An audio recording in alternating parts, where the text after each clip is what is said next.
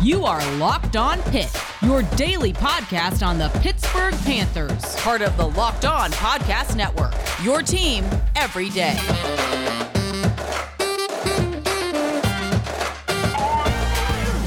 What's going on, folks? Welcome back to an episode of the Locked On Pitt Podcast, your daily podcast covering the Pittsburgh Panthers, part of the Locked On Podcast Network, your team every day. I am Nick Farabaugh, I for Pittsburgh Sports Now, call games at WPTS Radio, and I'm production assistant at ACC Network. And yes, folks, we of course have Peach Bowl content. We broke down the entire Michigan State passing attack yesterday. We will talk about some problems I think Michigan State has just outside of their passing coverage. I think everyone talks about the coverage, but what other things could Pitt exploit in this game? We'll talk about that. We will also talk about Pitt men's basketball. They fall to Notre Dame. We will talk about that, the state of the program, and more. All coming up on Locked On Pitt.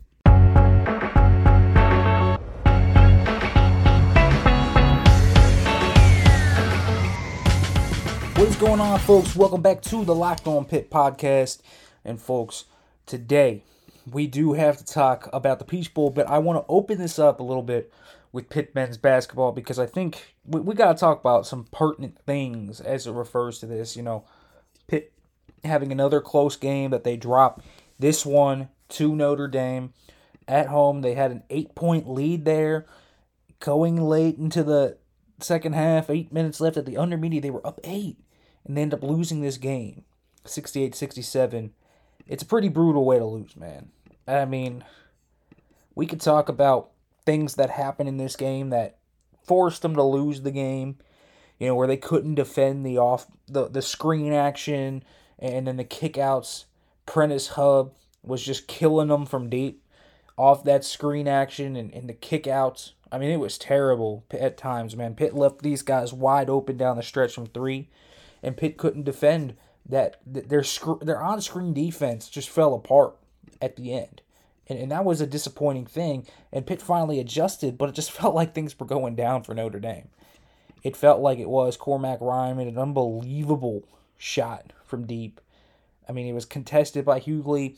He made that one. Hubb made another great uh, shot for the win. A fantastic fadeaway. Burton was right in his face. Wasn't bad defense. And that just sums up Pitt's season. It really does just sum up Pitt's season. I mean, there were obviously issues that continue to show up here. And the things that kind of show up here are obviously obviously the the shooting issues, Pitt missing big shots. They had about three or four open threes that they bricked at the end of the game. I mean, would have won them the game. Absolutely, no doubt about it. And and that's the thing, you know. So they they need they can't crack zones because there's no reliable three point shooter.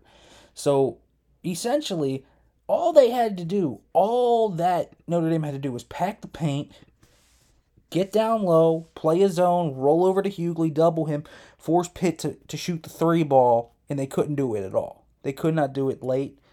And that's exactly kind of what happened in this game. They took Hugley and Gee out of the game at the end. Gee had Gee attempted three, missed it. Jeffress missed two. Odukale missed one. Burton made one that was big, but man, you could just see it. Pitt really just missed th- this perimeter shooting, and, and that's been a common theme under Jeff Capel. This has never been a good shooting team, so they can't break down zones. They can't threaten you from behind the arc. And because they can't do that, it doesn't open up things for guys like John Hugley or Mo Gee or whoever. It doesn't open up things. It doesn't open up the driving lanes for Femi Odukale. Although there were moments of success with that. There were absolutely moments of success where Pitt could get in and, and beat them to the paint and, and they could get to the free throw line. There were lots of moments, and when Pitt was in control of this game, that's what was happening. But, man, it's brutal to see Jeffress take six threes, go one of six from beyond the arc. Gee had a really good game. He's played very well recently. I think he's been a phenomenal find for Jeff Capel. He's he's been everything they need on defense, a, a commanding force on offense. He's a great facilitator. He's a solid rebounder. But man, you just look at this game. Pitt had four of their five starters in double figures. The first time they did that all year, and they still lose this game. and, and you have to look at you know, there are a few factors. Missing six free throws is what it is. You know, Ocali missing the and one conversion opportunity obviously is huge. You can point as that and say, okay, that could actually lose them the game as just a straw that broke the camel's back. But their on ball defense, just how hard it is overall for them to score points. I mean, it's just hard. This team looks disjointed without Gee out there. Collier looked extremely overmatched in his very limited five minutes of play. This is a team that struggles offensively at such a high level. I mean, they just don't have consistent shooters. They don't have a consistent source of offense. Hugley can be, but once team adju- teams adjust to that, he can be taken out of the equation. It's tough for Pitt. It's tough for Pitt to score unless one of these guys is having a good shooting night. You know, Fabio Ocali's not going to score 28 every night. It, it's not going to happen. You'll get your solid contributions. You'll get the mid range jumpers from Burton. You'll get the three here and there from Gee. You'll get a three here and there from Ocali. You'll get one here or there from Jeffress. You might even get one from Isaiah Kuda. But, man, it's brutal to watch Pitt sometimes offensively. Nothing seems to actually be going for them. There's not a cohesion to this team overall and, and and obviously it comes down at some point to talent, but losing your first two ACC games to two total points, I mean, man, that's just tough. It's it's just tough.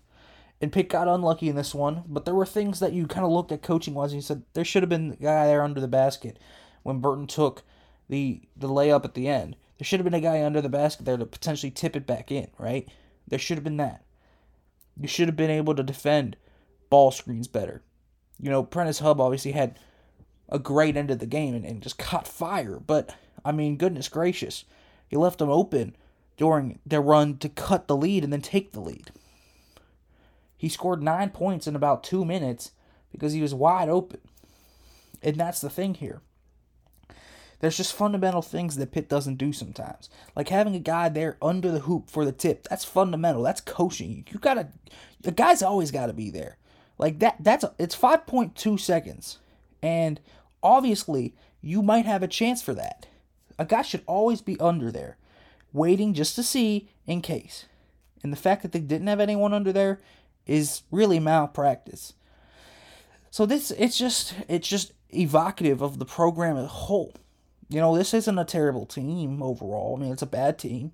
It's not. It's not as bad as this this last Stallings team. They're gonna fight. They're probably gonna be in a lot of these ACC games. They're good enough to win a few. Probably gonna get a few wins in the league. But there, there's just not a, lot of hope for me when I look at this team. There's not a ton of hope that in, that inspires kind of, you know, it fosters anything in the future here. There's no recruits committed. You know, really, if they're gonna do anything next year, if he's back, if Kev Capel's back, you're gonna have to have some hosh posh of transfers that come in here and light things up. And this class of transfers wasn't great. Burton was good, and so was Gee, but Oladapo hasn't done much. Peyton hasn't done much. You know, you haven't seen a lot out of those guys. So it is kind of what it is. And Pitt's had bad luck losing Sibande, losing Horton. It's bad. It's bad. But really, there's just not a lot to hope for in the future right now, even as the team improves and, and is battle tested and they fight like heck. You know, the program, it doesn't have an upward trajectory. Because really, you had all the talent you needed with Toney, with Johnson, with McGowens, with all these guys that were there. Champagnie, and they fought and they had the learning experiences and they they had all these things where they carved out time and roles and you were expecting the payoff and it just never came because everything fell apart. Now you're back to square one. The issue is you're probably not going to get the same talent acquisition you had. So it feels like you're running your program in mud essentially. You're running your tires in mud.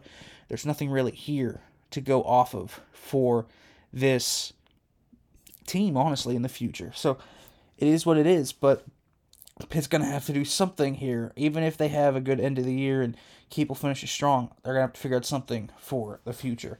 All right, folks. Well, let's shift over to the Peach Bowl. But first, let me let you know about Built Bar. It's the new year, so that means New Year's resolutions. If yours is about getting fit or eating healthier, make sure to include Built Bar in your plan. Built Bar is the protein bar that tastes like a candy bar, maybe even better than a candy bar. Built Bar makes it easier for you to stick to your resolution because it tastes so good, you'll want to eat it, unlike other protein bars which can be chalky, waxy, or taste like a chemical spill. You want to eat healthy, but it gets so boring. By like week three, you might be thinking, this is just not worth it. Where's the chocolate? But Built Bars are covered in 100% real chocolate, and folks, they are low in calories, low in sugar, low in net carbs, high in protein. Listen, that's a great trade off from a bar of candy, which actually has chocolate. It has all the healthy benefits of a protein bar and tastes well as well. So, folks, listen, here's what you got to do. You can go to built.com, use the promo code LOCKED15 and get 15% off of your order. Just use our promo code LOCKED15 to get 15% off at built.com.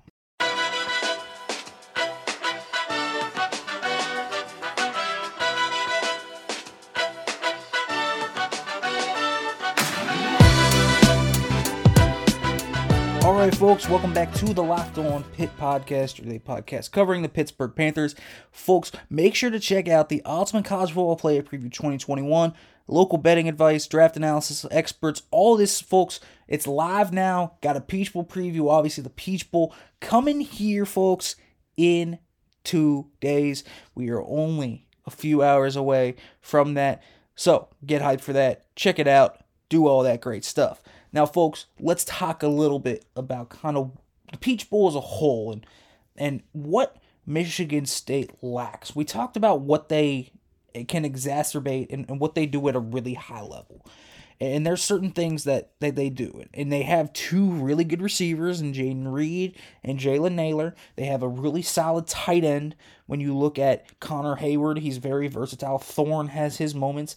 He also has his moments where he loses his mind at times. And I think that's one thing that, you know, maybe I didn't drive home big enough. So when we're talking about potential things you exploit against this team, like that's one of the things. Can you switch up your coverages? To the point where you can confuse him and get potential turnovers because that's what they did to Sam Hartman.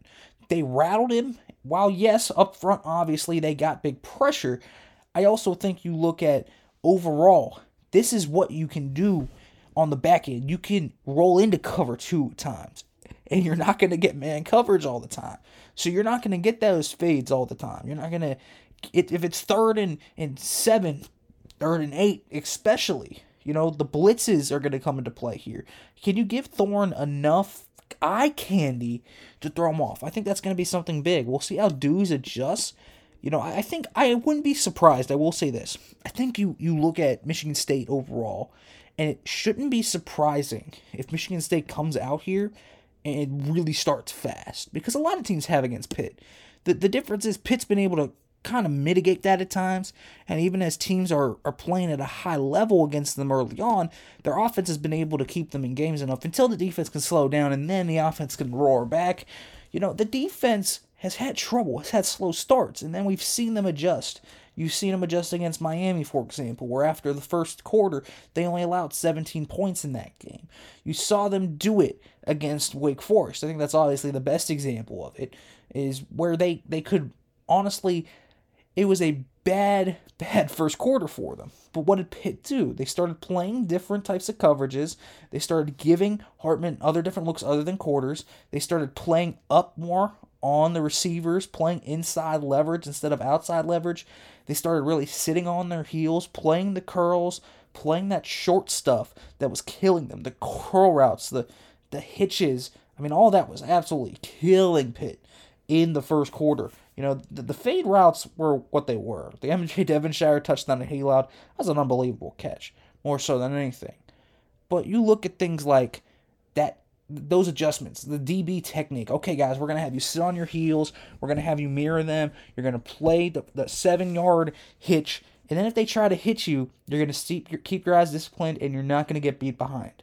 And that was something that was big. The eye discipline was huge. So there are just ju- adjustments outside of scheme. Obviously, they run different schemes and they run different types of blitzes, but they give you a lot of different looks. And, that's something that I at least admire Pat Narduzzi for doing He won the ACC championship largely because of great adjustments, both in, in corner play, and that was huge, by the way. The, the cornerback play of which they got. It, it was personnel and scheme related because these coaches obviously told these corners, hey, here's what you need to do. You need to sit on your heels, play these seven yard route, play through the hips, don't use your eyes to play through the quarterback. Like we're gonna do this. We're gonna switch up some coverages for you guys, make you guys a little bit more comfortable. Keep this keep this guy a little antsy. And he cracked, and he cracked under pressure. And Payton Thorne's a guy tough as nails. But when you get him under pressure, he can crack a little bit and he can make some bad throws. So this defensive line is going to be huge for Pitt.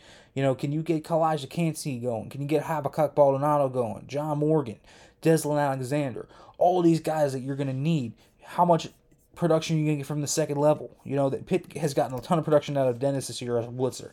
Cam Bright's had his games as a blitzer. Phil Campbell obviously has his games as a blitzer. How much production are you going to get from those guys? Because that's the thing. These linebackers are going to be huge. And we talked about that, how you can look at what Michigan State has done kind of across the board and how they're going to try and use these linebackers against Pitt in the slot. So that's going to be something for Pitt to do. They're going to have to maybe blitz these guys and replace over the top and do things they haven't done a ton of. And I'm, I'm certain the extra few weeks that Pitt's had with this and kind of the, the motions they're getting into and overall just the game planning physique they have, they're going to have time. And, and that's going to be something. The defense is largely untouched. It's pretty much the same defense aside from Damarri Mathis, but they played an entire half without Damarri Mathis after he got hurt too, and played extremely good football. So you're going to be able to kind of see exactly what Pitt brings to the table and, and that's that's the thing here is that Pitt is going to be able to run a lot of those same coverages, potentially install new ones. There was more time. And so if you can play with Thorne's eyes, get him to commit turnovers. Again, the nine interceptions on the year, it's not striking, but when you look at the fact that he's had an interception in six of the last seven games, including including two games where he has two plus picks against defenses that can run that run some similar concepts to Pitt, that gives you some at least motivation or inspiration to where you can say, hey, pick and do this, and they can attack Thorne's eyes. And so that's going to be, I think, a big thing here. Mixing up the coverages on the back end, allowing Pitt's DBs to play aggressive, doing a lot of different things kind of to keep Thorne on his heels. Because if you allow him to get comfortable, allow him to sit in the pocket, scan, know his quarters, he'll take decisive fades when he wants, he'll take off when he wants. He knows what he's going to see if, if you're just going to give him press quarters. And I don't think Pitt has the true talent outside at corner or in the slot to match up against these receivers all game and say, yeah, it's it's going to be enough. And I don't. And again, the concern now is with Nick Patti. Do they have the offense to keep up, or is Michigan State going to get one too many plays where it's going to just be too much to overcome? And I think that's the fear here. So you're going to need to play. Fast starts are, are tough for this defense. You know they've had a few here and there, but one of them was Thursday night against North Carolina. It was a Thursday night game, so it's a different game where you don't have nearly as much prep time, for example. And so Pitt overall just needs to come out here, mitigate what they do early. They can't, you know, I think they will give up a, a little bit early on because that's what they've done all year. They've seemingly given up a few big plays here there, and then they've adjusted and, and they've shut down teams. But Pitt in this game has to make sure it doesn't get too ugly. They have to play with Thorne's eyes. They have to make sure they keep him off balance. If they can do that, they're going to have a good chance to win this game. The defense is going to have to play a really solid game. They're going to have to get a turnover or two here, force a pick, I think, in this one. And if they can do it, I think Pitt has a sh- good shot to win this game. Again, even without Kenny Pickett and whatever, the onus is going to be on Payton Thorne with no Kenneth Walker. And the running backs behind Kenneth Walker, they aren't good enough to really give you a, a, lot of fear, especially with Pitt's run defense. That is very much true. We're also going to continue to talk a little bit about some other weaknesses I think that the Spartans carry into this game. But first, folks, let me let you know about betonline.ag because betonline has you covered this holiday season with props, odds, and lines than ever before as football continues its march through the College Bowl season and the Pro Football Playoffs. BetOnline remains your number one spot for all the sports action this season. So head to the website or use your mobile device to sign up today and receive your 50% welcome bonus on your first deposit. Just use our promo code LOCKED ON to receive your bonus. Again, that's our promo code LOCKED ON to receive your bonus from basketball, football, NHL, boxing, and UFC right to your favorite Vegas casino games. Don't wait to take advantage of all the amazing offers available for the 2021 season. BetOnline is the fastest and easiest way to bet all your favorite sports, so don't wait to take advantage of all the new uh, amazing offers available. BetOnline, where the game starts.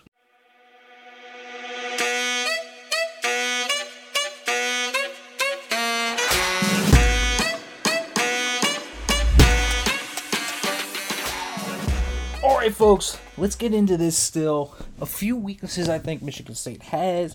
They're picking kind of attack. You know, the Payton Thorne thing is is obvious, and I think Pitt needs to be smart and they need to be deliberate with their adjustments because again, I think this is a guy that they can rattle, that they could kind of give, and and don't forget because they they kind of emptied the clip, if you will, against Wake Forest. A lot of that stuff's on tape now.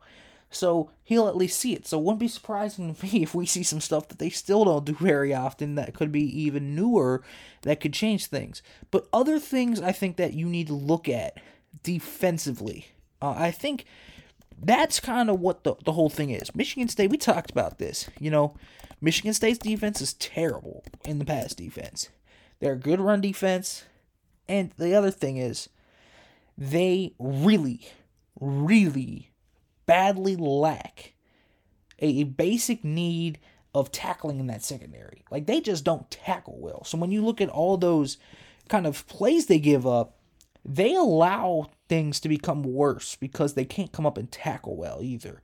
And that's something to look at as well. They don't cover well, they don't tackle well. So if you get to the perimeter, you can break things. And obviously, I don't need to tell you guys how big tackling is in the secondary. You've seen it with Pitt at times this year when they're at their worst. Tackling in the secondary turns four yard gains into eight, nine, and 10 yard gains. Two yard gains into more than that. It turns basic things into harder downs for you to win defensively. And that's something that Pitt needs to do. Staying ahead of the chains here is going to be big for Pitt because a lot of teams have been able to do this against Michigan State. And when Michigan State has been able to get their stops and, and has at least been a really solid defense at times, they've been able to force teams into third and longs where their pretty quality pass rush can become bigger of a factor. And when they're not playing well and they're they're letting these guys get ahead of the chains and, and teams are just moving at, at will against them, that's when Michigan State really gets into trouble. So their tackling has to be much better, much better uh, against Pitt. But listen, they're going to be missing a few guys. Like, this is not going to be necessarily something that I think Pitt is to fawn at. Like, the Pitt's, Pitt's to look at this defense and say, okay, there's opportunity here. We know what we can do with man coverage. We know we can probably hit shot plays on this team. We know that tight end, they allow the third most yards of tight ends in, in, in the nation. So we know Bartholomew and Krull can have access to their whole route tree here. We know this stuff. But when you look at it at its fundamental level, how can we neutralize a pass rush that is easily their greatest weapon? It's forced turnovers before, and when they are at their most opportunistic, it's because of their pass rush, and their pass rush is winning. So, in, in other words, how can you neutralize that? And part of that is is kind of getting things going underneath. And, and what I say that is essentially, since you might not be able to run the ball super well, we'll see. Maybe Pitt will be able to run the ball. I don't think they're going to run the ball particularly well in this game. I think that Michigan State is a very good run defense, so I don't see it happening too much. But when you look at what Pitt can do, just make things an extension of your running game, right? So get some screen passes going. It's okay for that to happen. Screens are going to be good in this game because again, you want to force Michigan State to tackle because that's been a weakness in their secondary. Now, you don't want Jackie Jacques Louis leading on these blocks, but you can always get Addison out in front of a guy like Wayne, out in front of a guy like Bartholomew, or you could split out Krull. Krull's a good stock blocker. So when you look at that, that could be good. And so Pitt needs to be able to, to extend their running game. Things like drags, you know, quick drags over the middle of the field. play action where they can hit Bartholomew in the flat, or they can trust Izzy or Hammond or Davis in the flat. You know, thing everything doesn't need to be explosive. This is a game where you have to be efficient because one, it fits against this Michigan State defense because it'll open up things on the back end for more explosive plays.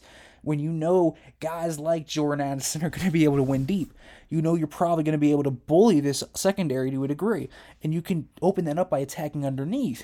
But also, that fits right into Nick Patti's game plan. Nick Patti has good eyes. He's decisive. He's efficient. When he's at his best, he is an efficient quarterback. And that's the thing. That's what Pitt needs to do in this game. So, really, Michigan State's a gritty defense. They will fight. They will absolutely fight. But that's how you attack this team. And more importantly, Michigan State's defense, oh boy, it's tough. It's very, very tough for them, I think, to stop this offense as long as Patti doesn't kill Pitt. And that's going to be the X factor. Can Nick Patti just make the throws? Can he be decisive? Can he make the reads? He's just going to have to game manage, and things will open up for him. As long as he hits the throws, as long as he's decisive, as long as he doesn't kill Pitt with turnovers and stuff like that, I think Pitt will be able to do things offensively. Now, I don't think they're going to be as high powered as they were under Pickett, obviously. There's obvious step backs that they're going to take. But there's going to be enough here where I think Pitt can keep this points up. I think Pick can score 30, can score potentially more than that, and Pitt can keep these guys on their heels. And that's going to be a big thing for Pitt coming up here throughout this game. If they can do that, if they can make the running game and if they can make the short passing an extension of their running game, it'll open things up. It'll make the defense back off to a degree. It'll open up things over the top, which then will cause more too high shells, which can cause you to be able to run the football because Pitt's been able to run the ball extremely well against cover two when their passing game has opened things up for their running game. Trust me, Michigan State's going to try and put the onus on Nick Patti. The question is, is he going to deliver? And that'll be the big thing. Folks, tomorrow we're going to have the Peach Bowl preview here on Locked On Pitt. Make sure to tune to that. As always, though, folks, thanks for listening. And as always, hail to Pitt.